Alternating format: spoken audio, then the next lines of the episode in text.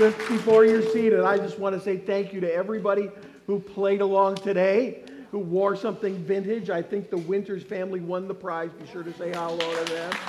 And uh, to our music team, I said just come up with some kind of older songs, but freshen them up a little bit. Didn't they do a great job?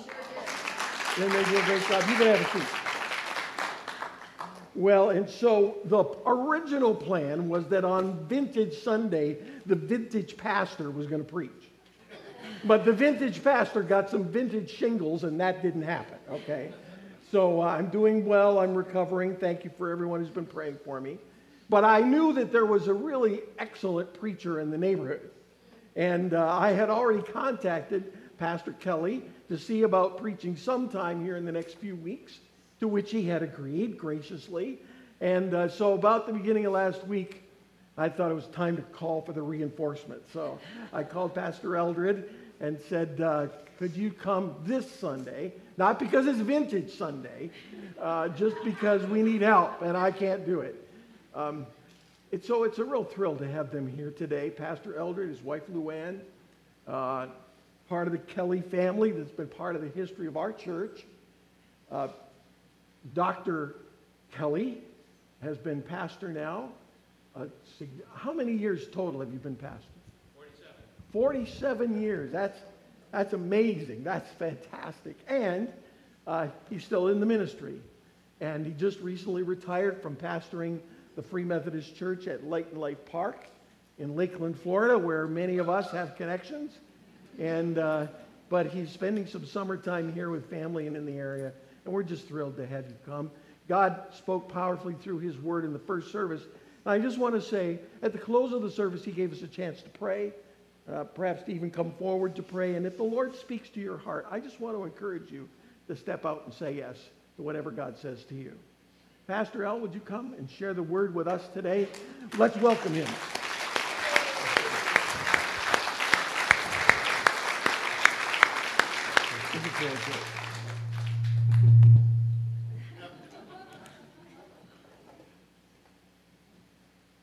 Been in ministry 47 years. I started when I was 10.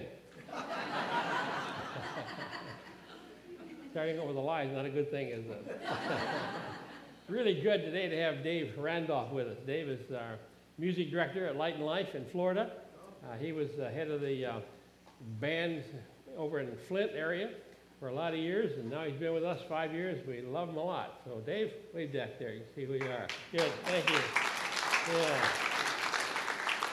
Where are the ladies that have the hats on?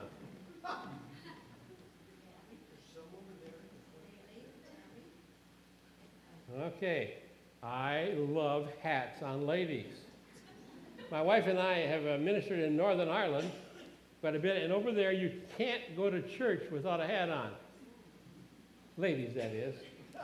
And uh, we, last time we were over there, Luann didn't have a hat with her, and so uh, she had to borrow one. She had got a beautiful one about this big cross, I think it was, but it's a beautiful thing. Thank you, ladies, for, for wearing that. I think you need to do it every Sunday. Really, really good. Yeah. Okay. 2 Corinthians 5.17 says, If any man, any woman, any boy or any girl is in Christ, he is a new creation. Old things have passed away, and behold, all things have become new. Well, this is Vintage Sunday, and I welcome you to Vintage Sunday. Thank you for the opportunity of being here until I looked up the word vintage, and it means old. So I am the exhibit number one, I guess, for, for, for being old. Actually, however, Pastor Glenn has told you he's been uh, not feeling very well, and so I really appreciate the opportunity of being here. When I thought about being his substitute this morning, I thought about what it means to be a substitute preacher. So I did some looking up some things, and I found out one young guy was called to a church at the last minute to fill in for the pastor who was sick. He said, How am I going to explain what a substitute pastor is? So he said, Assume that last night your church was broken into. The main window was shattered. And you couldn't get a new window by the next morning, and so you had to put a piece of plywood over the hole so that you could get a new pane of glass the next morning. And so as he was talking about that, he said, I am like that plywood. I'm the substitute. Well, he went ahead and preached, and uh, afterwards, a little old lady was sitting right back over in here.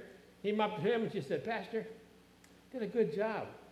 You're not really the substitute. He said, I think you're the real pain. so this morning, I welcome you. I am, I'm the real pain, I guess.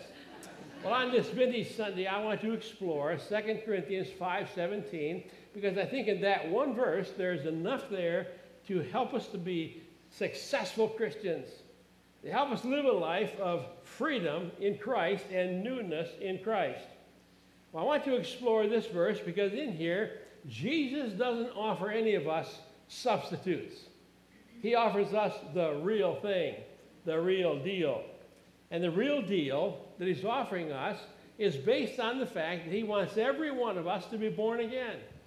He wants every one of us to know his son Jesus personally. And so he says, I want you to invite Jesus to come into your heart and into your life. You see, when you are born, when you were born, you were born with your back toward God. That doesn't mean you were born having committed sins. Babies haven't committed sins as such, but you were born with inherited sin. You have your back toward God.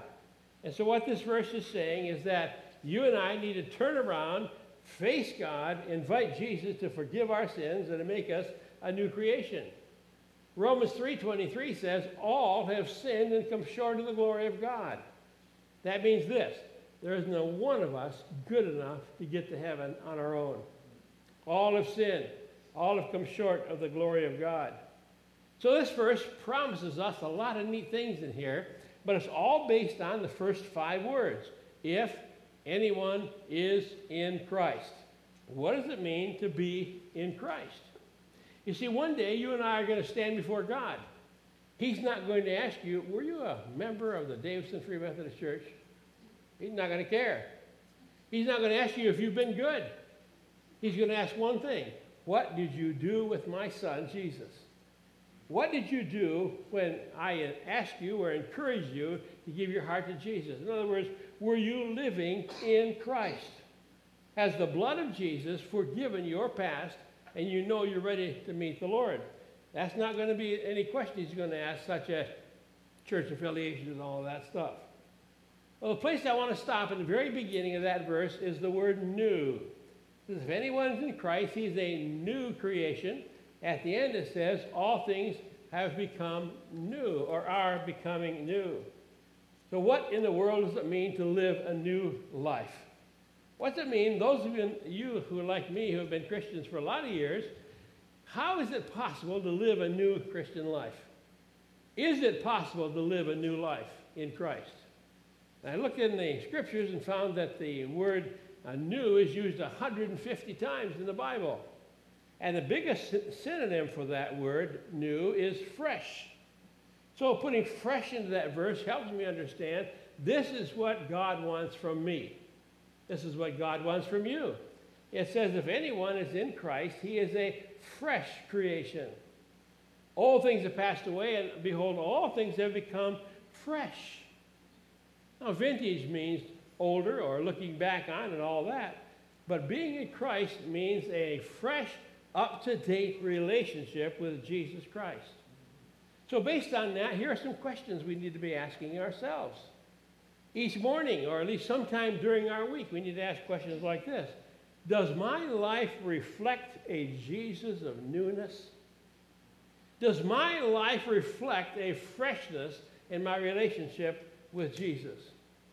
In our church, we're it's up in Cass City when I pastored up there. There were two men, lots of men, but two of them. One was my dad, and one was my uncle. I'm sorry, my cousin. My mom is here today. I'm so glad to, to have her.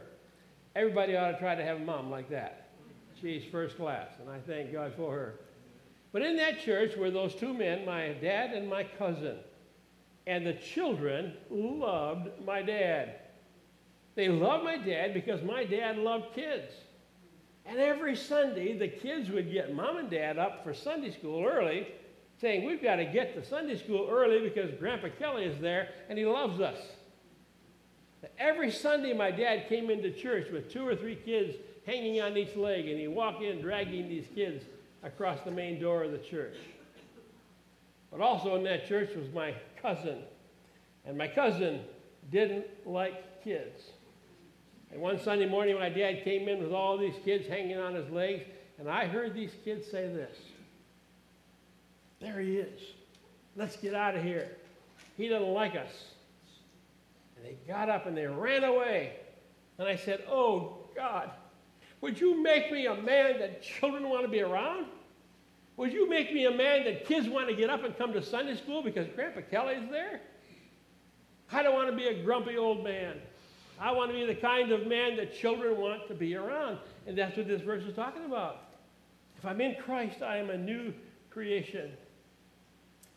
There were a group of old people in the church that didn't like young people coming and changing things. That's not true here, I'm sure. But old people like me began complaining Pastor, there's that guy in the church who's just found Jesus and he's making us mad. Pastor said, Why is he making you mad? Because he's so excited he wants to change everything in church. We don't want excitement in our church.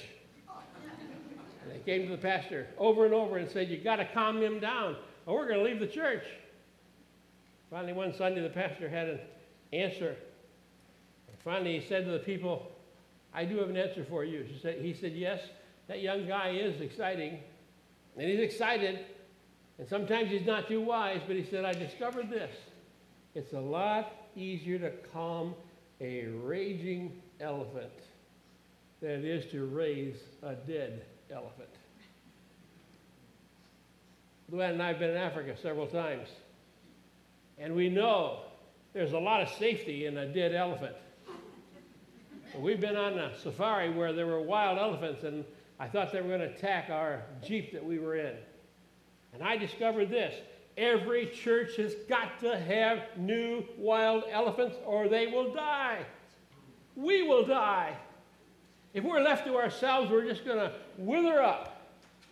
We need fresh, new people who find Jesus, who say, We've never done it that way before. We want to have something new and a and a way to get excited about Jesus. And every time I read 2 Corinthians 5:17, I just fall on my knees and I said, "Oh God, would you make me that excited Christian?" I've been a Christian for a whole lot of years, but God, would you do something so fresh in me that kids want to be around me? That's what this verse is talking about. If you are in Christ, you're a new creation. All things have been made new. I desperately want my life to equate to spiritual freshness. I don't want to be dead old Christianity. I think maybe there isn't such a thing. If we're dead in sin, of course there's no Christianity there. We become new in Christ Jesus as we are grafted into Jesus himself. He said we live in Florida, Luann and I do. And I discovered this. First of all, I like trees, and I like citrus trees especially. And I discovered that every citrus tree has to be grafted into a wild root. I couldn't understand that. And so I thought, well, that can't be true. And so I was out walking in the woods one day, and I saw a wild citrus tree growing. It had some oranges on it. So I took one of those, and I took one bite of that orange, and it was absolutely bitter. You couldn't eat it because it had grown up on its own. It hadn't been grafted into the right kind of root. And I discovered that's true in the church. That's true in the church. If we try to run our lives on our own strength, the I is very important. My ego becomes very important. See, there's only one letter difference between better and bitter. It's an I or it's an E. And when I try to run my life on my terms, I becomes what's important. My ego becomes what's important, and you better satisfy my ego. I'm so important, you better do it right. Pastor, I want things changed around here. Do it my way. That's the I. But when I decide I'm going to live the E of eternity and let Jesus be the Lord of my life, I say, oh God, would you show me how to win young people to you? I've got a very honest confession to make this morning. I was on staff of a large church in Florida where it was a college church. And we had a lot of college kids coming to the church. So we started a Sunday night service called Infusion. I called it Confusion. Because that music, you know the music young people like, it was just awful. I'm being honest. I sat in that service and I said, God, that can't be of you. You cannot bless this kind of music. To my shame, I got up and I walked to my office, which is right off the sanctuary. And I sat in my office and I said, God, that stuff is terrible. You need to stop it. You know what God said to me? Is worship about you or about me? And I sat there and I wept. I said, Oh God, it's about you. It's not about me. I got up, went back into the sanctuary. The music hadn't changed, but I had. That night, 23 young people went to the altar. And I said, God, would you forgive me? God, would you forgive me?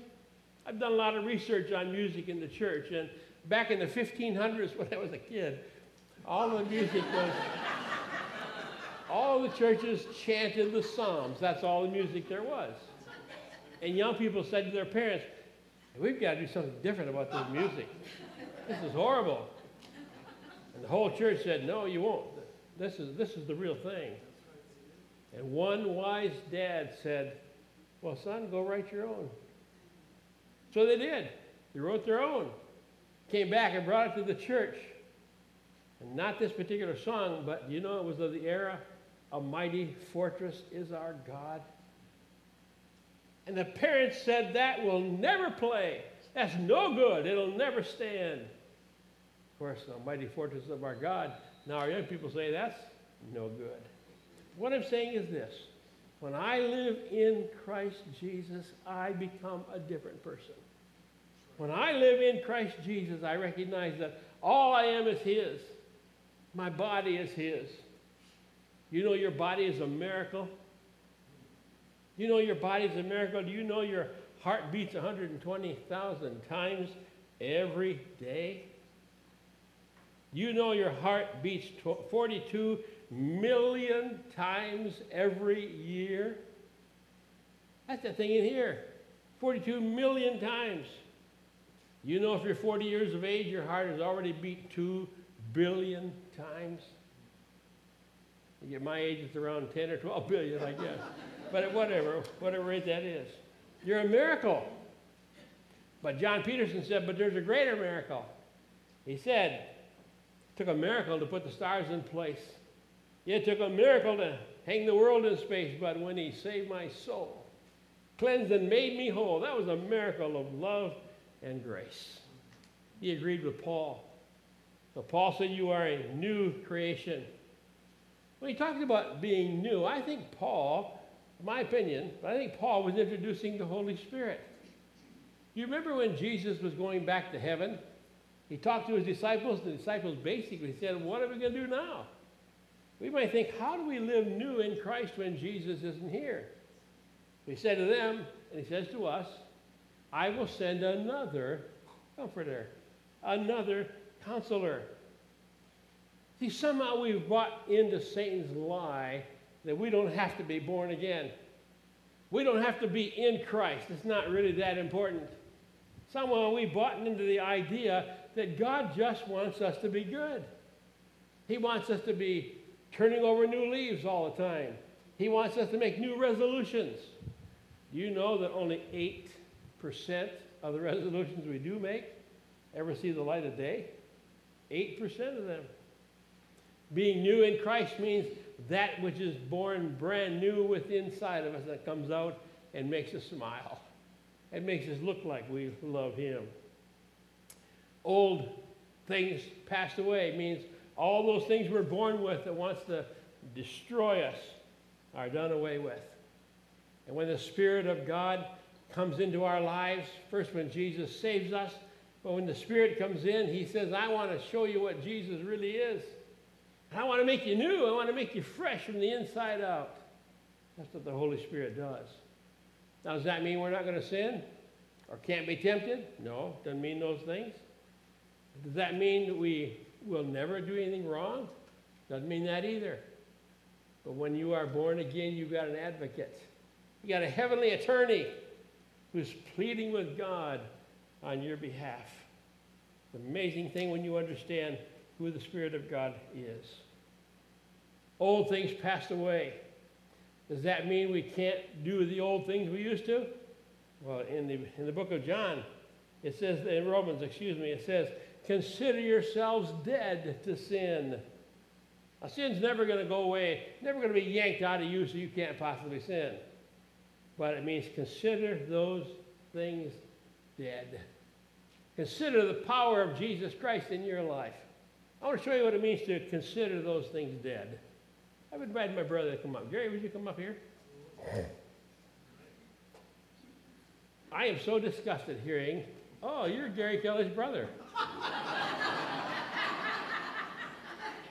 But when we were kids, you won't believe this, but we used to fight. and rendering something helpless is this illustration. If I double up my fist, what's Gary going to do with his hand? What do you do with your hands? Yeah, render it helpless. But that wasn't true. Yes. Gary knew when we were kids if he hit me in the nose, I'd bleed all over. And one day we were fighting in the living room, and mom or dad, one of the two, said, If you guys are going to bleed all over, go outside. Bleed on the, bleed on the lawn. But rendering it helpless. That's what we need to do to sin. Thanks, Gary. You're so fortunate to have Gary here. I'm so thankful he's here. Yeah. For years, he told me about the Free Methodist Church, and I guess I wasn't smart enough to listen, but he was right. Well, then our text goes on. Old things passed away and said, Behold. Now, the word behold we don't use very often today. Kind of benign word to us, but you know what behold means? Behold is so absolutely important.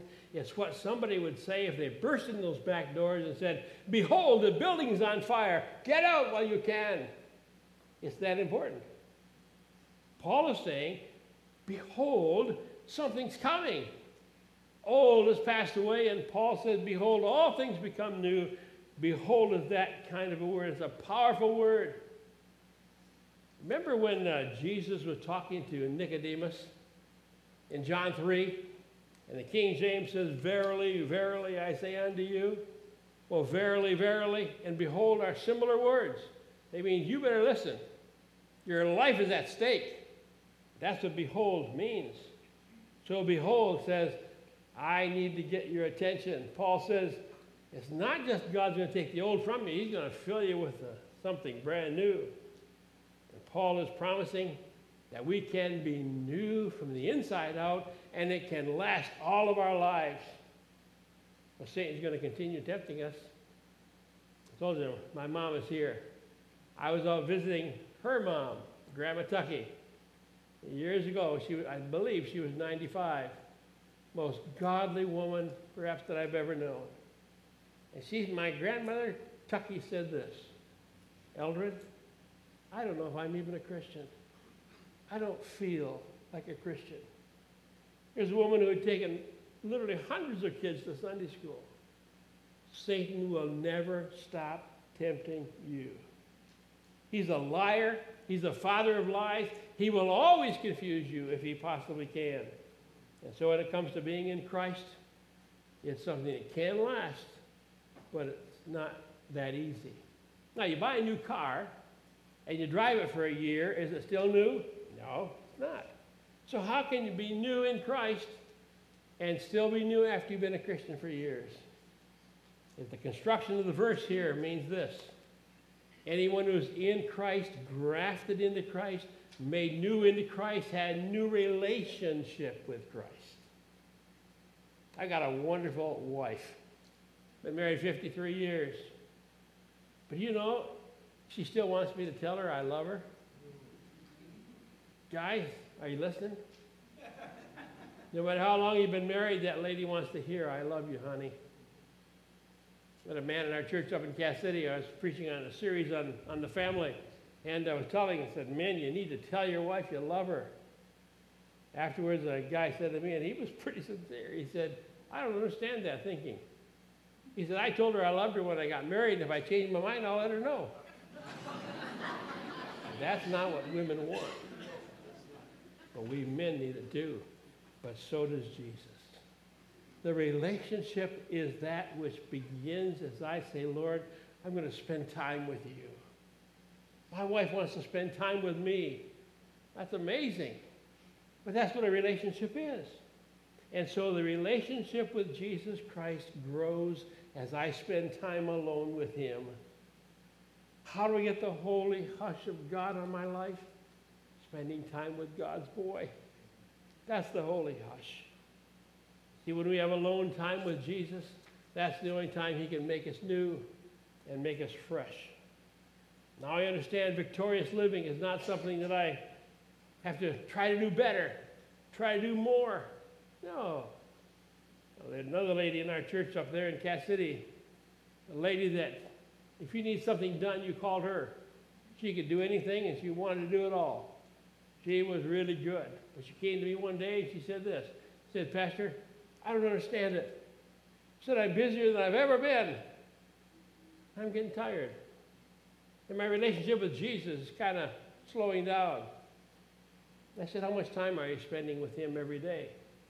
He said, That's a crazy question. I don't have time. But that's it. That's it. How much time are you spending with Jesus? Relationship with Him can stay new. Salvation can stay new. Excitement can stay new as I stay in relationship with the Lord. But it takes my newness, my time with Him, so I can be new, I should say. There aren't many advertisements on TV that I like, but there is one from Capital One. What's in your wallet? the question this morning is this What's in your heart right now? What's in your mind right now? What's the Spirit of God saying to you right now? I've never seen a day in uh, all of my life when there's been more heaviness and more struggles and more hurting things and more families being torn apart than today. You know what Jesus is doing today? He's calling you to freshness. He's calling you to give it all over to Him. I love Psalm 5:3. It says this In the morning, Lord, you hear my voice. As I was, used to preach up in Cass City before we moved to Florida, we had a church full of young families. When we left, we had 23 babies in the nursery.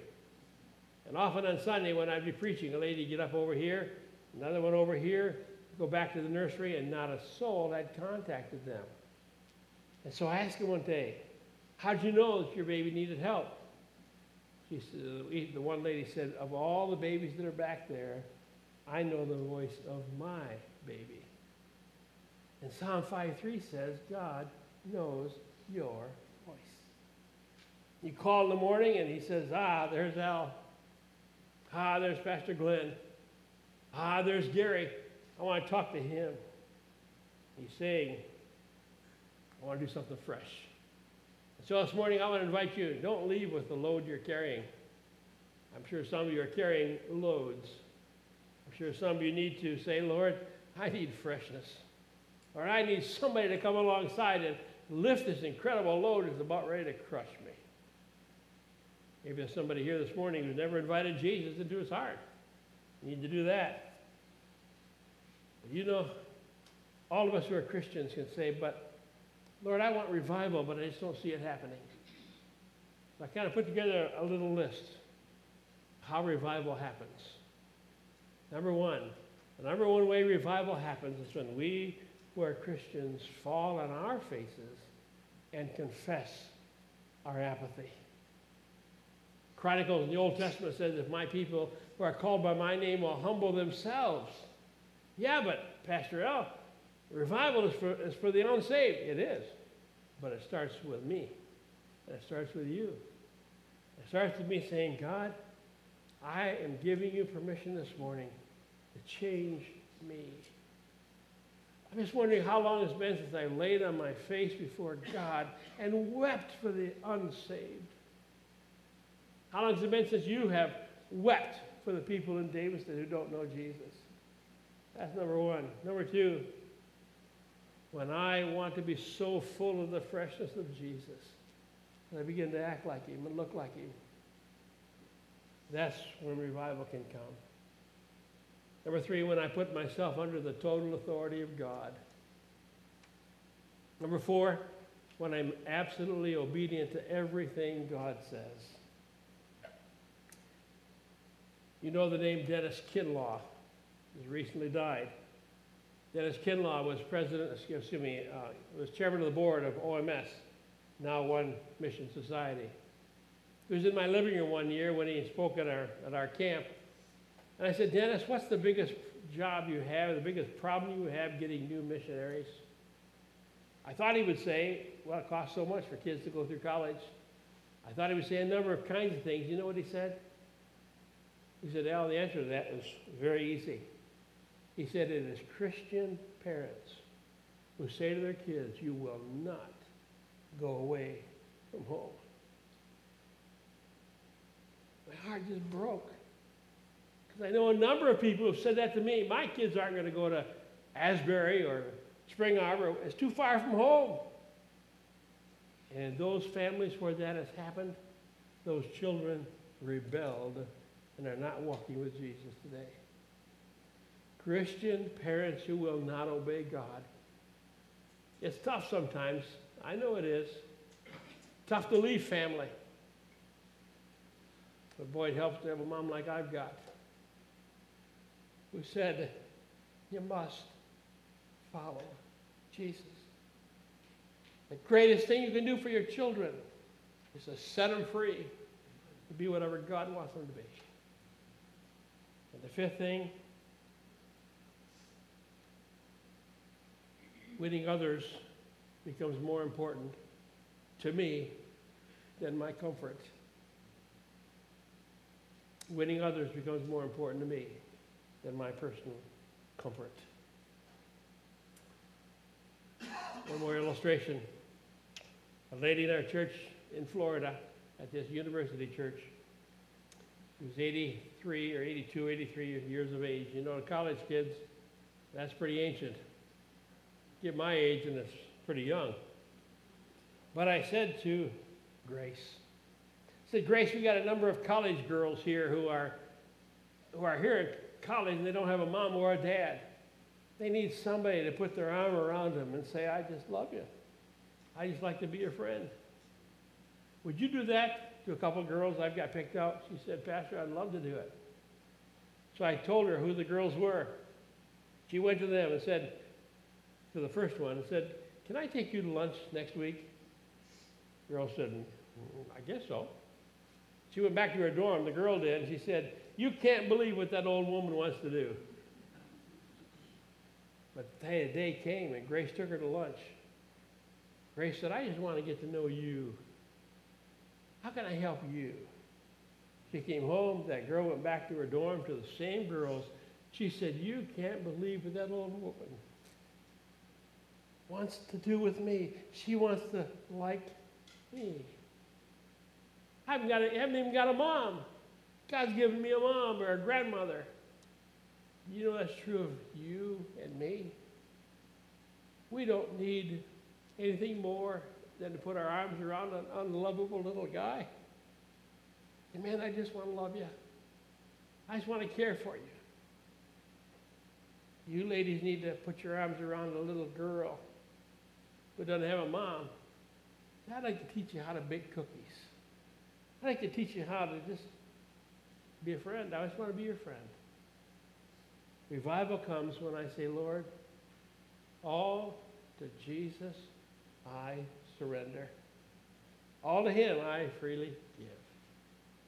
I'm going to ask the uh, music person to come back and play. We're just going to pray, have her play softly. Not even going to sing. I'm just wondering if maybe the Lord is speaking to you and He's saying either uh, you've never given your heart to me and you need to do it today, or you're carrying a load. Dump your load on the altar. Or maybe you're like me and you've been a Christian for a long, long time. And God is saying, I want you to be so fresh that the world sees something's happening in your life. You just want to come to the altar.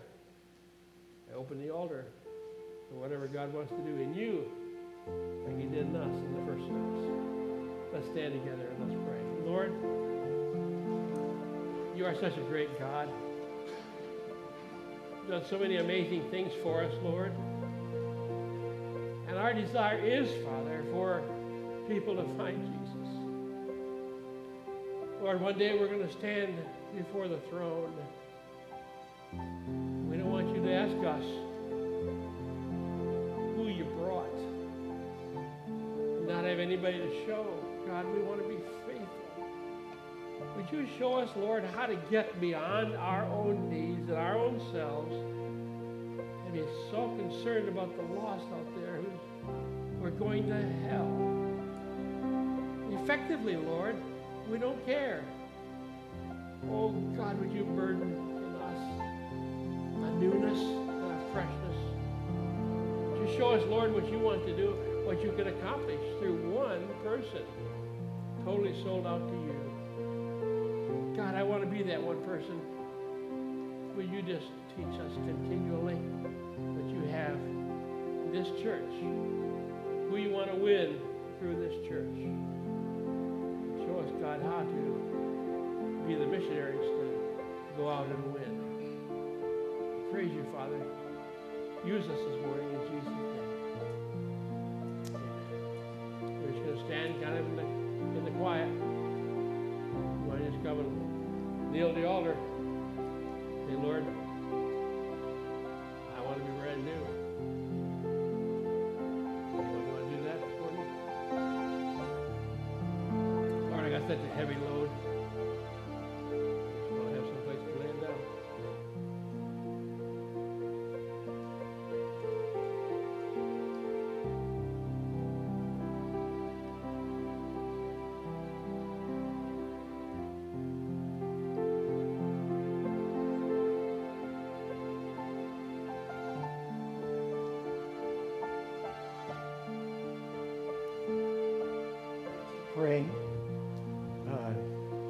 Lunch in maybe 10 or 15 minutes. But uh, in the meantime, maybe there's something you'd like to be prayed for. I've had a couple people speak to me already today that they'd like to have a prayer moment right now. So we're going to take time for that. I'll be here. Pastor L will be here. And uh, if God wants to do something more in your life, well, most go that way, you come this way, all right? Thank you, Lord, for your work, for your voice, for your love, for your grace. Make us fresh and new in you. In Jesus' name we pray.